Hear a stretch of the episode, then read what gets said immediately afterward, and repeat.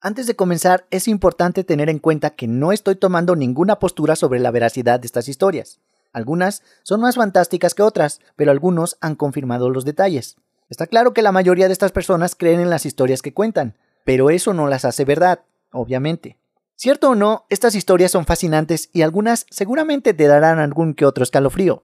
Aquí te dejo dos extraños relatos sin ninguna prueba, parte 9. Solo en el cuartel. El cuartel general de mi empresa en Alemania estaba supuestamente embrujado.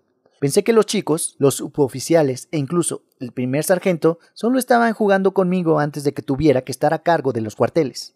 Así que son como las dos de la madrugada y empiezo a escuchar algo saliendo del piso de arriba. Una escoba empujada por el pasillo, voces, incluso olía a humo de cigarrillo. Salgo a la calle para ver si hay autos en el estacionamiento, aunque para entrar al edificio tenías que pasar por delante de mí, nadie estacionado afuera. Vuelvo adentro Todavía estoy escuchando voces y todo lo demás. Subo lentamente las escaleras y puedo escuchar claramente una voz en alemán. Llego hasta arriba, nada. No hay gente. Las voces se han ido. No se han dejado escobas, pero el olor a cigarrillos todavía estaba en el aire. Un calor extraño. Creo en ángeles, demonios, fantasmas, y siempre he sentido la presencia de Dios. He notado algo a lo largo de los años, y ahora que soy mayor, otras personas también lo notaron, hasta el punto de que se había convertido en una broma con mis amigos más cercanos y en un problema con cada relación que he tenido con la cual hemos vivido juntos. No importa dónde viva o en qué época del año, la habitación en la que duermo siempre está caliente, con o sin ventilador, no importa, mi habitación tiene 10 grados más que el resto de la casa. Tan pronto como me mudo, esto sucede. Ahora vivo en la casa de mi infancia, y mi habitación es la que primero recibe aire acondicionado de la unidad por lo que normalmente sería la más fría. Pero nuevamente siempre hace calor, incluso si el resto de la casa está a 10 grados. Incluso utilizo cortinas opacas con la esperanza de que el sol se bloquee y no agregue calor extra. Eso tampoco ayuda. Mi habitación sigue caliente. Solo se despidió.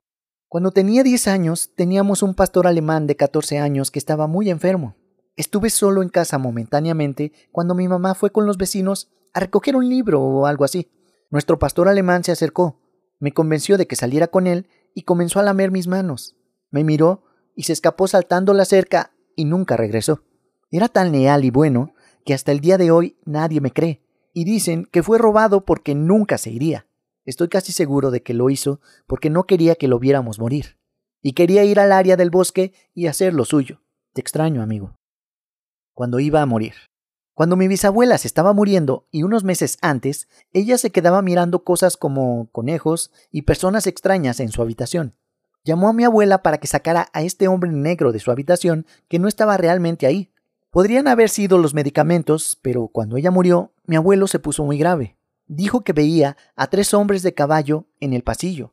Él también respiraba con dificultad y dijo que luchó contra un ladrón que realmente no estaba ahí. Fue tan espeluznante que al día siguiente mi abuelo y mi papá lo llevaron al médico porque tenía una enfermedad cardíaca y por eso se estaba muriendo. Dijo que no recordaba nada de eso, pero unos meses después también falleció. Creo que esa noche se peleó con la muerte o algo así. Resurrección.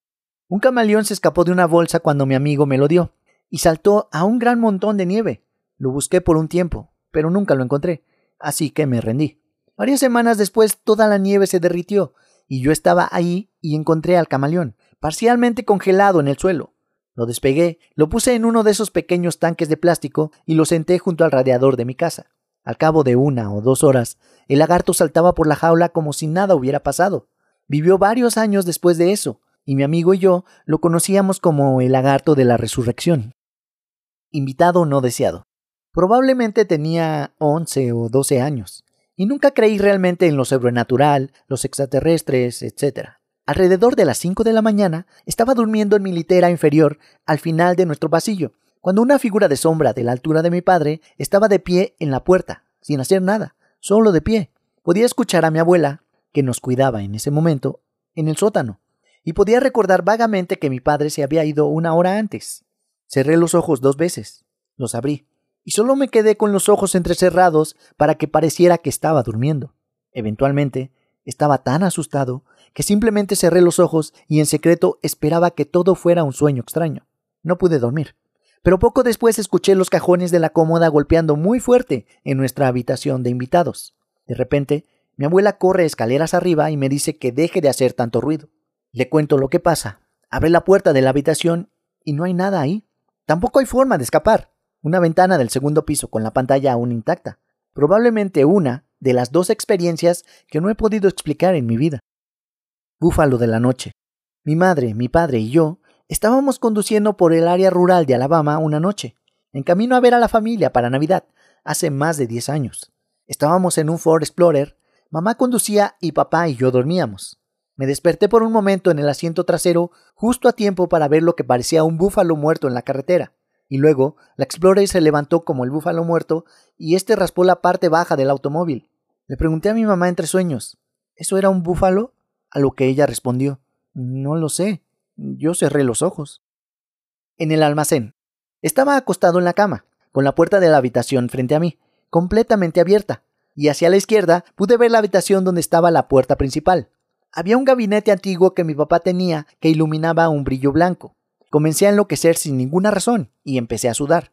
Por algún motivo sabía que algo estaba a punto de suceder, y yo estaba a punto de presenciarlo. Unos cinco minutos más tarde, recostado en sudor, unos cinco minutos más tarde, recostado y lleno de sudor, lo vi. Había una puerta en la parte trasera de la habitación junto a la puerta principal, que era un pequeño almacén. Una figura humanoide delineada en negro sale, con una apariencia ligeramente estática. Da unos pasos hacia la puerta principal y luego se detiene. Una especie de militar estaba parado frente a mí. En este punto me estoy volviendo loco. Entra en mi habitación y se detiene junto a mi cama. Hace un giro militar y queda exactamente frente a mí. En este punto pensé, ¿qué tengo que perder? Lo empujé y corrí escaleras arriba a la habitación de mis padres, y llamé furiosamente a la puerta esperando para entrar. Mis ojos se enfocaron en las escaleras asegurándome de que no me siguiera. Nada. Dormí con mis padres durante las próximas noches de cualquier forma. Teniendo un viaje. Hace unos diez años caminaba una noche con mi hermana.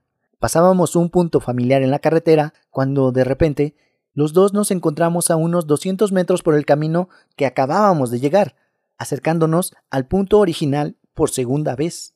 Ella se volvió hacia mí y dijo, ¿qué acaba de pasar?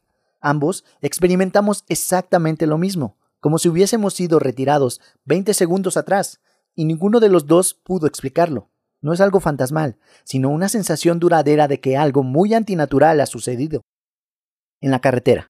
Mi madre creció en una zona rural de Guatemala, donde la brujería era algo real, y tiene muchas historias de las extrañas cosas que ella y sus hermanos y hermanas experimentaron ahí. De todas las historias que cuenta, la más espeluznante trata de un joven aprendiz de médico brujo que viajó por todo el país para curar a la gente. Fue asesinado al oeste de la ciudad de Guatemala y habían arreglado traer su cuerpo para que lo enterraran ahí. Juntaron unos dólares para que un pobre hombre fuera a recoger el cuerpo y devolverlo en su camioneta. El tipo llega, carga el ataúd en su camioneta y comienza a regresar pero la camioneta se detiene en el camino.